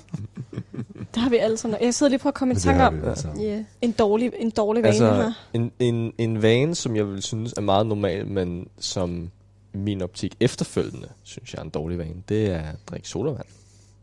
For folk drikker rigtig meget sodavand. Snakker du om andre folks dårlige vaner nu? og øh, det, det var også noget, jeg gjorde en gang. Og det, d- dengang tænkte jeg ikke meget over det, men nu synes jeg egentlig, at det var meget godt, jeg stoppede. Men øhm, det var egentlig ikke planlagt, at jeg ville smide det som en dårlig vane. Jeg, øh, jeg sad bare en sommer for snart 10 år siden, så jeg spillede computer med mine venner. Og øh, så gik jeg ned og hældte et glas Fanta op, helt ny. Super kold, rigtig dejlig varm dag. Det var bare perfekt. Sætter dem op, spiller videre. Så glemmer jeg lidt den der Fanta. Så jeg får lige lov at stå og blive godt lun i sådan en halv times tid. Så kommer jeg i tanke om, så tager jeg, Nå, jeg havde da også det der, så tog jeg lige en tår. Og det er nok noget af det klammeste, jeg nogensinde har smagt i mit liv. Faktisk for at sige det lige ud. Ja. Og jeg tænkte, jeg kan huske så tydeligt, jeg tænkte til mig selv, hvorfor gør jeg det her mod min krop? Mm. Mm. Hvorfor, hvorfor gør jeg det her ved mig selv?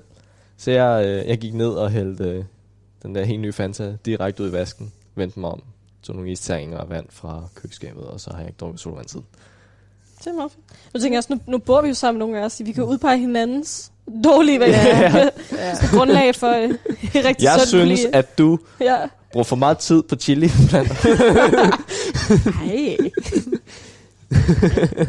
Nej, igen, det er da også til gavn for dig. ja, det er rigtigt. De smager også meget godt. Ja.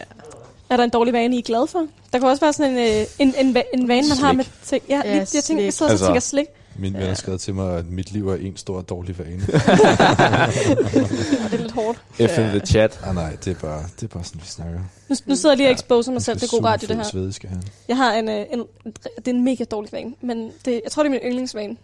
Det, og det giver mig så meget mig tid. Øh, Jeg piller enormt meget næse. og sådan, Nå, det har du godt sagt. ja, det har det for godt. Jeg vil gerne være åben omkring det, fordi Ja. folk, altså sådan, hvis jeg virkelig sidder, og sådan, nu bor vi jo alle sammen sammen, og sådan, Ja, når man sidder ja. på køkkenet og slapper lidt af, så kan jeg bare, så kan jeg bare godt lide at pille lidt næse. Ja. og der, der er et eller andet mediterende i det, men det er en totalt dårlig vane, fordi hvis man så er ude et eller andet sted i offentligheden og får slappet lidt for meget af, Mm-hmm. og så fanger man ligesom selv i den der, i den der bevægelse. Og det er jo mildest talt usine, øh, altså, jeg gider da heller ikke se på andre folk, Nej, nej, nej. der piller næse. nej. Så det er min dårlige vane, men jeg har ikke tænkt mig at slippe den, fordi det giver mig, det giver mig et eller andet godt. Ja. ja.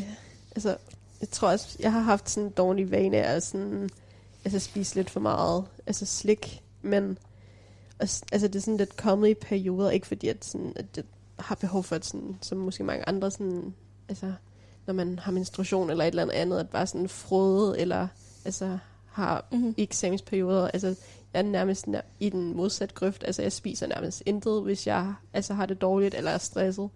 Øhm, og det, er- altså, men jeg synes, altså slik er lækkert, og det, altså, det er jo bare en afhængighed på en, altså ligesom alkohol er, eller altså smøg er, eller noget andet, ikke? Altså, øh, Det, men- på et tidspunkt, så, bliver det også, så går det nærmest også fra en he- afhængighed til sådan en compulsion. Ja. Nærmest. Ja, ja. Altså, man, sådan, man har egentlig ikke sådan helt lyst mm, til det der sukker. Nej. Men man gør det bare alligevel. Ja, Altså, men jeg sådan tror, havde jeg det faktisk her for nogle dage siden. jeg føler også sådan, altså for mit vedkommende har det været tit, hvis jeg sådan, altså har skulle se et eller andet,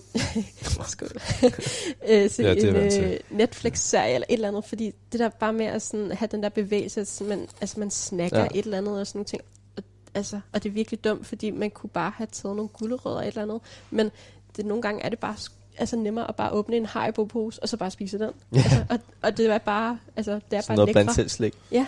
Kigger på dig, Regitze. Nej. Regitze er her ikke. Nå, er hun her? Nej, hun er Nej. Nej, det var, hun hører med derude. Ja. Jeg tænker på dig. Jeg, jeg har fået at vide af min ven, at jeg, øh, min, en af mine dårlige vaner, det er, at jeg kommer aldrig i seng, og jeg dvæler ved alting. Og så, øh, så tager jeg min computer frem, når jeg skal sove, og glor på YouTube-videoer. Det er også fuldkommen rigtigt at sange. Jeg tror ikke, jeg tænker, jo, okay, jeg er dårlig til, jeg er dårlig til det her med hverdag, og det er derfor, jeg sådan bliver oppe til sådan herre sent. Mm. Nogle gange går jeg i seng kl. 10 om morgenen. Ja. Det er ikke så godt. Ej, det, det kunne måske godt defineres som en dårlig vane. Ja. Men jeg går meget sent i seng. Ja, det tror jeg også. Ja. Den falder jeg også i en gang. ja, det gør. Så Der er, ikke så, altså, der er ikke så mange af os, der ryger, egentlig. Altså, Nej. så, så sådan en øh, Nej. lidt alvorlig. Vi drikker for mange øl, men vi ryger ikke. Så sådan en er dårlig vane. Tal for jer selv. Det er jo det. Det er det, sker. Når man på kollegiet, det er super hyggeligt. Og jeg tror, altså, jeg har jeg snakker med så mange voksne mennesker, og de er sådan, nå, okay, nå, du drikker så meget. Nå, ja, det, ja, det gør man, når man går på uni, og altså, student life, sådan er det Mhm. bare. Det, det, det gør jeg. Det, ja, det stopper man med igen på et tidspunkt. Så Mm. det lyder sådan, men altså, ja. Det kan også blive til en længere snak. Ja. Skal vi, er vi færdige med den her? Skal vi tage et nyt et? Ja, tag De er meget grineren. Go ahead. Hvordan vil I reagere, hvis det blev besluttet, at mere undervisning foregik online næste semester?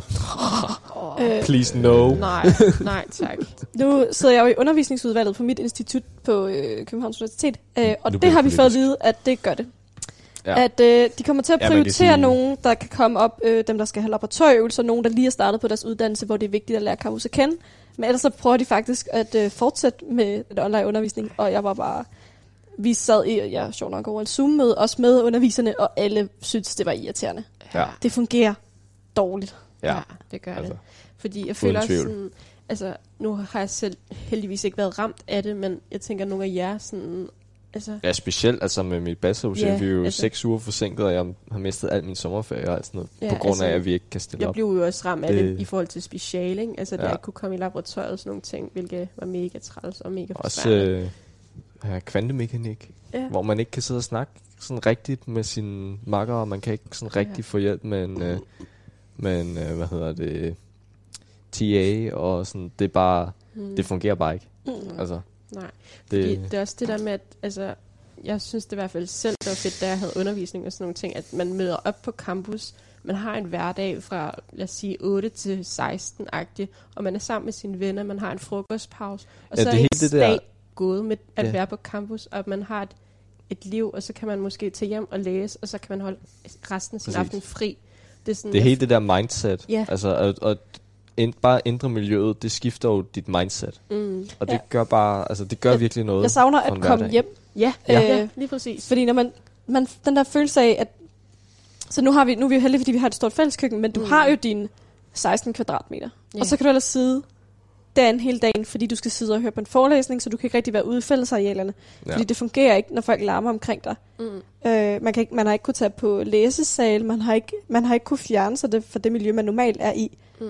Det gør også, at jeg har ligget tusind gange mere i min seng, for eksempel. Ja, Fordi ja. så tænker jeg, "Ah, så kan jeg godt lige sidde og følge med her, mens jeg ligger ned. Ja. Og, Jeg tror, jeg har siddet alle, alle stillinger, man overhovedet kan sidde på den kontorstol, jeg har, dem har jeg siddet. mm, Altså, Ja.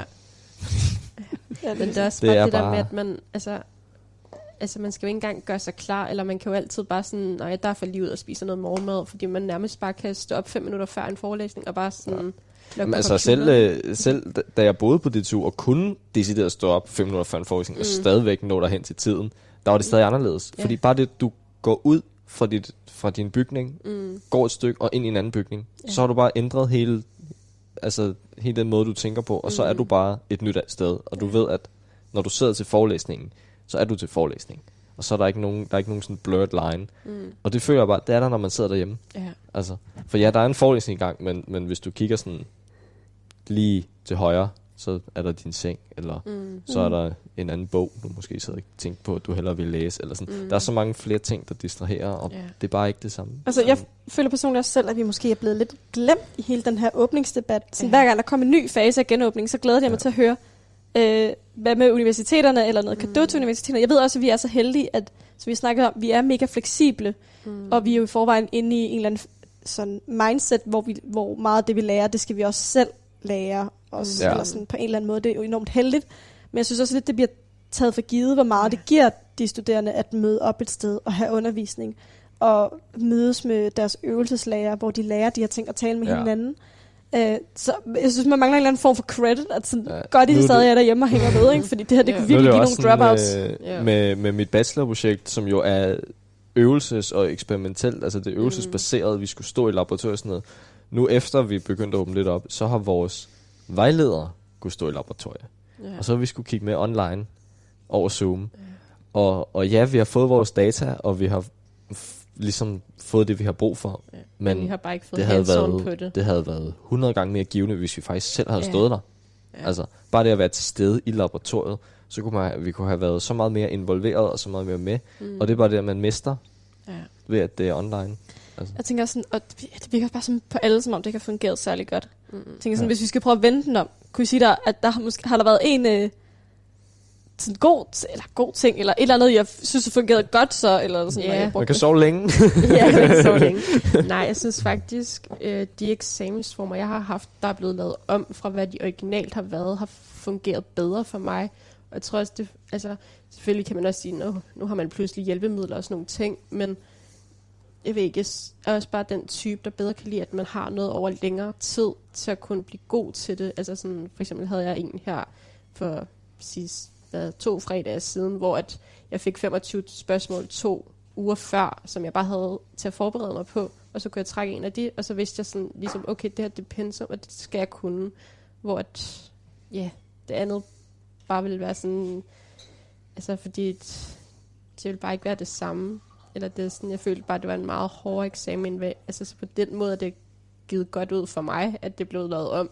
Mm.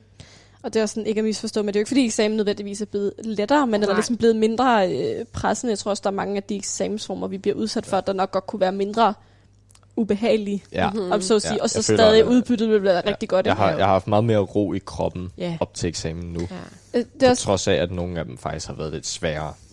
Også, altså. jeg tror også, der det kan også være, der, kan- hvis man er til mundtlig eksamen eller en skrift, der kan være noget, der kan det være angstprovokerende at komme ud af huset, mm. før jeg cyklede det rigtige Ja. sted hen. Ja. Øh, er jeg der ikke god nok tid?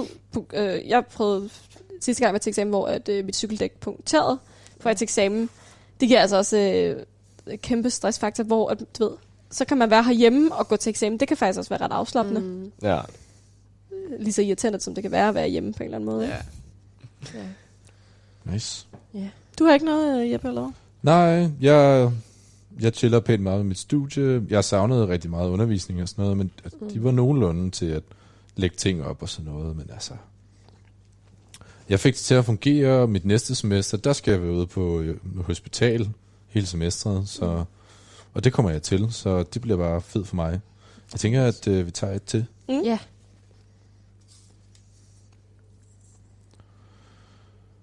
Oh my god. Øh, Hvilke fede sommerferieplaner har I i år? ja. Seriøst. ja. Du skal til Bornholm, ikke Sif? Jo. Ja. Jeg har, jeg har ændret det fra øh, Hongkong til Bornholm. Nej, Nej vi skulle, det, det er ikke engang løgn, jeg skulle have været på øh, rundrejse i Kina. Det er lidt, øh, lidt dårlig timing. ja. Øh, fra Borneo til Kina, rejst rundt i ja, 4-5 uger. Nu, nu tager vi til Bornholm i stedet for. Mm. Så, øh, og, det, og det kan også noget. ja. Og så er sparer, man de, så sparer man de penge, ikke? jo. Hvem gider også holde fødselsdag i Shanghai? Det noget Ja. andet. Ja.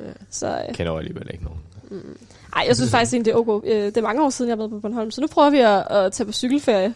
Mm. Og sådan, så er man måske lidt mere tilbøjelig til bare at kaste sig ud i, øh, i noget mere herhjemme, trods Ja. vind og vejr, fordi nu, er man bare sådan, nu skal jeg bare fucking på ferie. Ja. Koste hvad det koste vil. Mm. Ja.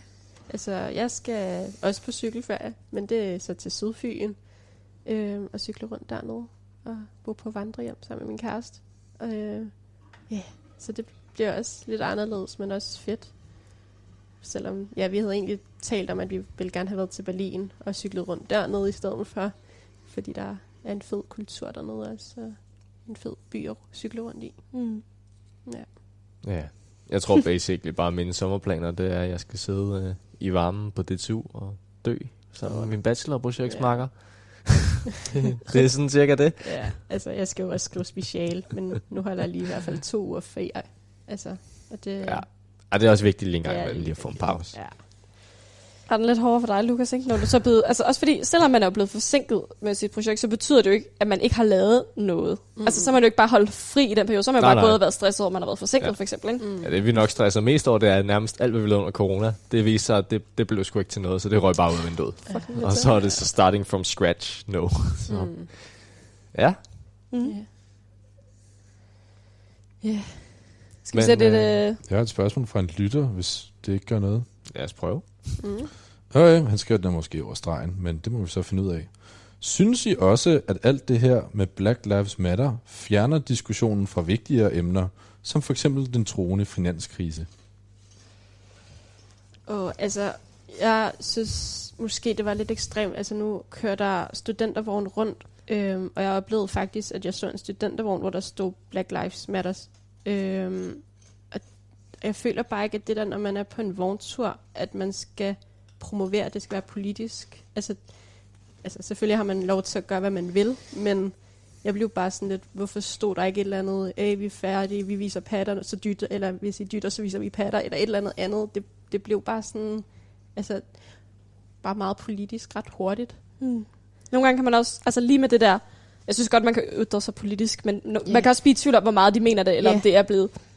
Og det skal ikke misforstå det her, men, men for, for nogen, om det så er blevet sådan et mainstream begreb, Mm. man skal stadig forstå vigtigheden af begrebet, når man bruger det. Ja. Altså, det ved jeg ikke. Nu prøver jeg, jeg prøver sådan at se uh, news hver morgen, og jeg synes overhovedet ikke, det fjerner blikket på den mulige finanskrise, vi mm. står overfor. Nej. Hele vejen op til det her, og stadig er der enormt meget fokus på, hvad det rent økonomisk øh, får betyde for landet og alt muligt andet, så det synes jeg ikke. Jo, og så i de normale medier, der er kl. 7 om aftenen, så har det fyldt rigtig meget. Ja. men har man prøvet at sætte sig lidt ind i nogle, nogle andre nyheder i, i løbet af dagen, så er det fuldstændig klistret over det hele. Ja.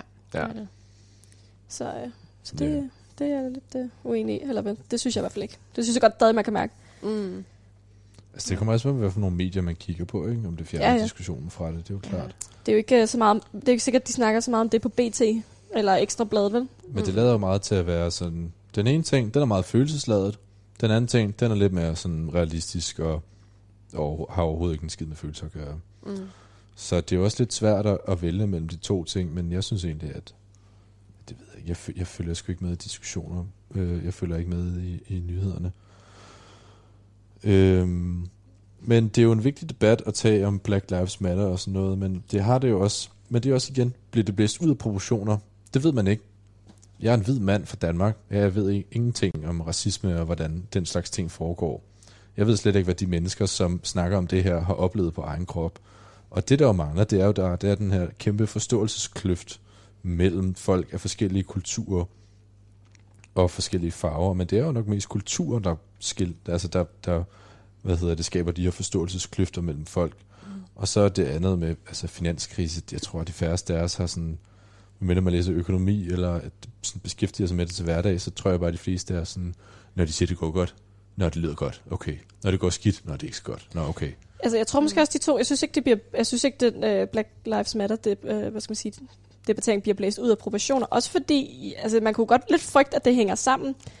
I hvert fald i USA, hvis vi står over for en lidt verdensomspændende større finanskrise. Mm. Hvad er det for nogle sociale lag, der bliver ramt i USA? Jamen, det er jo nok nogle af dem, der ikke er så godt stillet, og det viser sig et mønster i USA, at nogle af dem, der ikke er særlig godt stillet, det er i højere grad øh, folk af anden etnisk baggrund. Det er det jo ikke engang. Det er jo øh, etniske amerikanere, men af anden Ja. farve, fordi de altså, er havnet på den sociale rangstige, som de nu er i USA, og det er en mega frygtelig situation. Så derfor synes jeg, det er også enormt vigtigt at huske på i, i, i deres opråb. Mm. Mm. Men det er også, altså, jeg synes også bare, at selve USA-systemet er også bare sådan, altså, der føler jeg bare, at vi er bare enormt heldige, altså på den måde, vi altså, har et samfund på. Fordi altså, hvis du bor i USA, så hvis du har mange penge, så har du også rigtig mange penge. Og hvis du ikke har mange penge, så er du også bare altså, doomed på en eller anden måde. Ikke? Mm. Altså, og, også bare det der med, at vi har et sundhe- sundhedssystem, der nogenlunde fungerer. øhm, og ja, ja, og det har de bare slet ikke. Altså det der med, at man hvert fald har været i USA, sådan, der har jeg i hvert fald været et par gange, og bare ser hjemløse bare ligge på gaden og har det mega skidt, og man ved faktisk egentlig ikke, om de er levende eller døde. Altså, det, Mm. det er bare ikke særlig fedt at opleve. Og jeg synes faktisk egentlig, det er fuldstændig berettiget, at det er gået så mok, meget amok, Mm. som det har. Altså, det, altså, det, er, jo, det er jo fuldstændig øh, urimeligt, de ting, der f- at Ja. foregår sådan en virkelig systematisk øh, nedtrykkelse af, Ja, ja, det det. af en hel befolkningsgruppe. Ikke? Jo. Øh, og det skal tages op i alle verdensdele. Så kan det godt være, at herhjemme, der er det på en lidt anden grad, men det er lige så seriøst. Jeg- Folk de taler om sådan noget dansk hyggeracisme. Ikke? Mm. Øh, Jo. så måske ikke er det på samme måde. Altså, jeg, ved, jeg ved det jo ikke, fordi at jeg har jo aldrig oplevet det selv. Nej, men altså også for sådan lidt noget andet. Altså mange af vores altså sådan kulturting, eller sådan også bare verdenskultur. For eksempel sådan, altså sange og sådan nogle ting, hvor man har synget, sunget nære eller noget andet. Det er jo også bare, altså det er jo bare blevet bandlyst, og det er jo bare fordi, at altså selve ordet nære øh, er blevet brugt som noget lidt forkert i forhold til, hvad man ellers siger som altså nigger, ikke? Mm. Øhm, og det, Ja, det altså, er blevet brugt, meget forkert. Ikke? Ja, det er blevet det er brugt det. som at betegne sådan en hel race af mennesker, som Ja. er betegnet som, som undermennesker. Så Mm. man bare sådan, "Nå, men de er under os. Det er jo Ja, sådan, Ja, det er som om, som forfærdeligt om det var en sandhed. Ja. Ikke? fordi altså selve den sang, har, jeg har set en rigtig nære mand, altså den er jo egentlig ikke racistisk, hvis man faktisk gider lidt, så, altså sætte sig ned og lytte til den. Nej. Altså, og det, det, det er lidt mere den der betydning ja, af ordet, som, altså det, det rummer så meget det ord, ikke? Mm. der Mm. gør, at man kan synes, det er ubehageligt, og det der har man også fuld forståelse overfor. ja. Nu er der også kommet alt det der med, at man, skal man ligesom så fjerne de ting, hvor man oplever, at altså sådan fra fortiden, at der er en eller anden form for racisme. Nu tror der er sådan nogle danske gamle Ja. film, hvor de har, og Hvad kalder hedder blackface? på Hotellet badehotellet og sådan nogle ting. Ja. hvor folk er sådan, skal man så gå ind og fjerne det? Der synes jeg personligt selv, at man skal lade det blive, og så skal man anerkende, at det var, at det var en gang. Altså, mm, jeg synes, der er ja. nogen, der kom med Og sådan et eksempel på, at holocaust var jo også dårligt, men det Ja. hjælper jo nok ikke, at vi prøver at lade som om, der aldrig er Nej. sket, vel? Nej, præcis. netop. Altså ligesom sådan, lad det blive, men anerkende, at det ikke er okay. At det er idiotisk. I- i- Altså, det er ikke for... Se, det var noget lort, det her. Ja. Vi skal Ja. være anderledes end det. Ja, Husk det, børnehavebørn, ikke? lige præcis. Også selvom det bliver gjort i en eller anden Mm. sjov forstand. eller Ja. sådan noget. Så kan det jo bidrage til hele tiden at holde Altså, det, ja, debatten ved lige, eller hvad det er jo siger. klart, at verden er ved at ændre sig i form af hele det her politisk korrekthed begreb. Altså, det er, jo, det, er jo helt, det er jo helt vildt, hvis man bare kigger tilbage 10 år siden, som vi jo sagtens skal huske. Der, øh, der, der kunne man jo helt andre ting. Altså, eller øh, kunne helt andre ting. Der sagde man helt andre ting, og der var slet ikke den samme debat om det. Nu, der kan man jo, altså der kan man nærmest ikke sige noget, uden at der kommer, også på grund af de sociale medier, der kommer en kæmpe shitstorm. Altså bare reklamer. Jeg tror, folk, der laver reklamer, de er pissebange for at lave reklamer nu. Fordi mm. det er så nemt for dem at komme til at gøre noget, som de ikke er klar over. Og så snart man smider det der politisk korrekt kort, så er det meget, meget nemt at starte en modbevægelse mod det. Det er meget nemt at begynde at boykotte og sådan sige, det er forkert på alle de her, de her måder. Men igen, jeg tror ikke, at de mennesker, der har lavet, for eksempel en, der var en eller anden loyal reklame på et tidspunkt, jeg kan ikke huske, hvad der var med den, men jeg tror ikke, at, altså, der er selvfølgelig masser af mennesker, som har en vis racisme i deres hjerter, men jeg tror, at der er rigtig mange af dem, som ikke er klar over det, og jeg, igen, hvis du skal bringe folk til forståelse af, hvorfor det er forkert, så nytter det ikke at være aggressiv, selvom at det gør en sindssygt vred. Men du ved, hvis du skal have folk til at ændre sig, så kan du ikke bare sådan smide skældsord i hovedet på dem, og gøre alt muligt for- forskellige aggressivt i forskellige verbal eller fysisk form. Det, det, det skaber ikke forståelse. Nej, man kan sige... Altså Vold løser ikke sådan nogle ting, hvordan det end nu kommer. Ja, forståelse skal ligesom komme fra et sted af, af sådan mutual understanding. Præcis, mm. men det kræver også helt enormt meget overskud fra dem, der føler sig forurettet til at være sådan, okay, nu holder jeg lige mine følelser i skak, og så prøver jeg lige stille og roligt at forklare dig, hvorfor det her ikke dur. Mm. Øhm, fordi, jeg, ja, jeg tror ikke, at folk sådan vil have, jeg tror, bare, der, jeg tror bare, der er mange mennesker, der sådan set gerne vil have, at den slags ting eksisterer her i verden.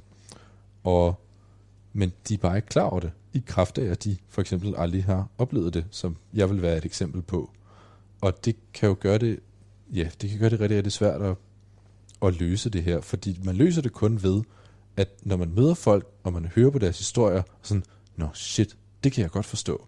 Wow, og så lærer man noget nyt, og så husker man det til næste gang, der sker et eller andet den stil. Så siger man et eller andet, der er en eller anden, der siger noget racistisk nede i metroen, så stiller man sig op og gør noget ved det, mm. fordi man kan huske en, der har sagt noget om det, og man ved, hvor ødelæggende det kan være for den person. Men hvis man aldrig har prøvet det før, så kan man ikke sætte sig ind i det. Hvis man ikke får den der følelse, så kommer der bare ikke nogen reaktion. Det er nok også derfor, de fleste af os danskere, vi er sådan ret ja, laid back omkring det. Altså, jeg tror måske også, den her diskussion, hvis man bare har en lille smule øh, sådan menneskelig empati, så øh, kan man godt sætte sig ind i, at det er en ubehagelig situation, øh, mm. som nogle mennesker står overfor. Og så er der måske også bare nogle mennesker, der bare er mega stadig og nægter at, at, se det.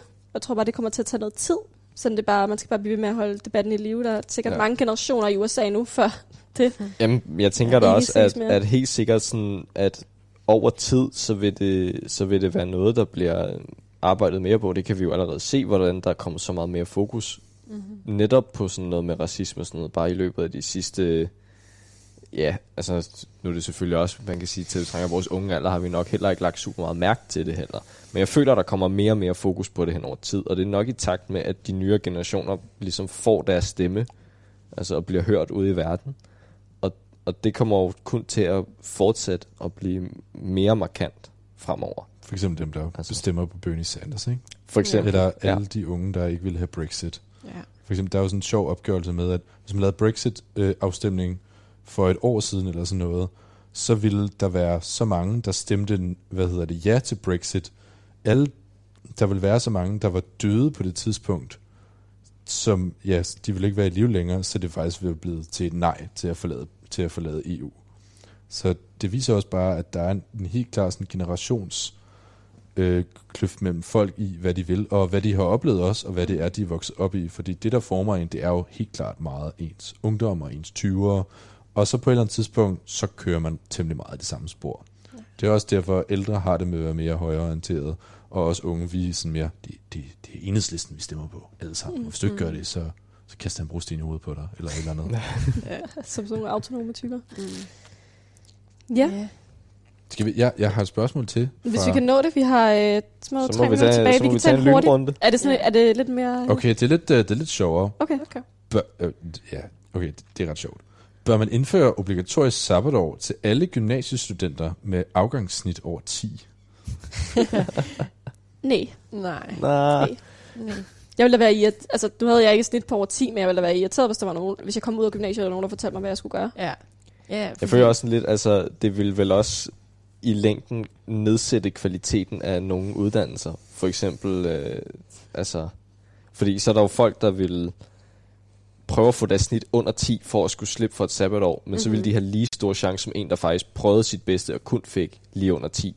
Så en, der faktisk er dygtigere, kan måske miste sin plads på en uddannelse til en, der prøvede sit bedste og ikke kunne opnå samme niveau. Der er jeg så lidt uenig i forhold til, hvad øh, snittet for gymnasiet fortæller om ens sådan intellekt, fordi at ja, ja. ja. gymnasieuddannelse er ret bred.